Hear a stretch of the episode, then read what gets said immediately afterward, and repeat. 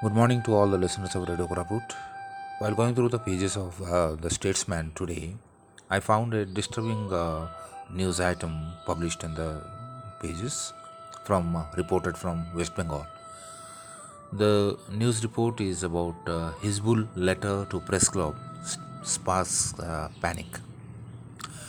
The report says that a compact disc and a letter sent to the Uttar Dinajpur Press Club in uh, Raiganj in North Dinajpur district, perpetrated by the terrorist organization Hizbul, have sent people in a panic mode.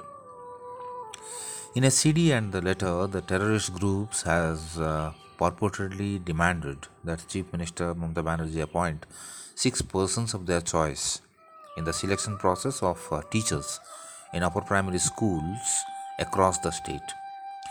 The letter further threatened to kill the other candidates on 15 August if their demand was not met. The ultras also demanded that reporters cover this piece of news and threatened to take action if uh, they did not.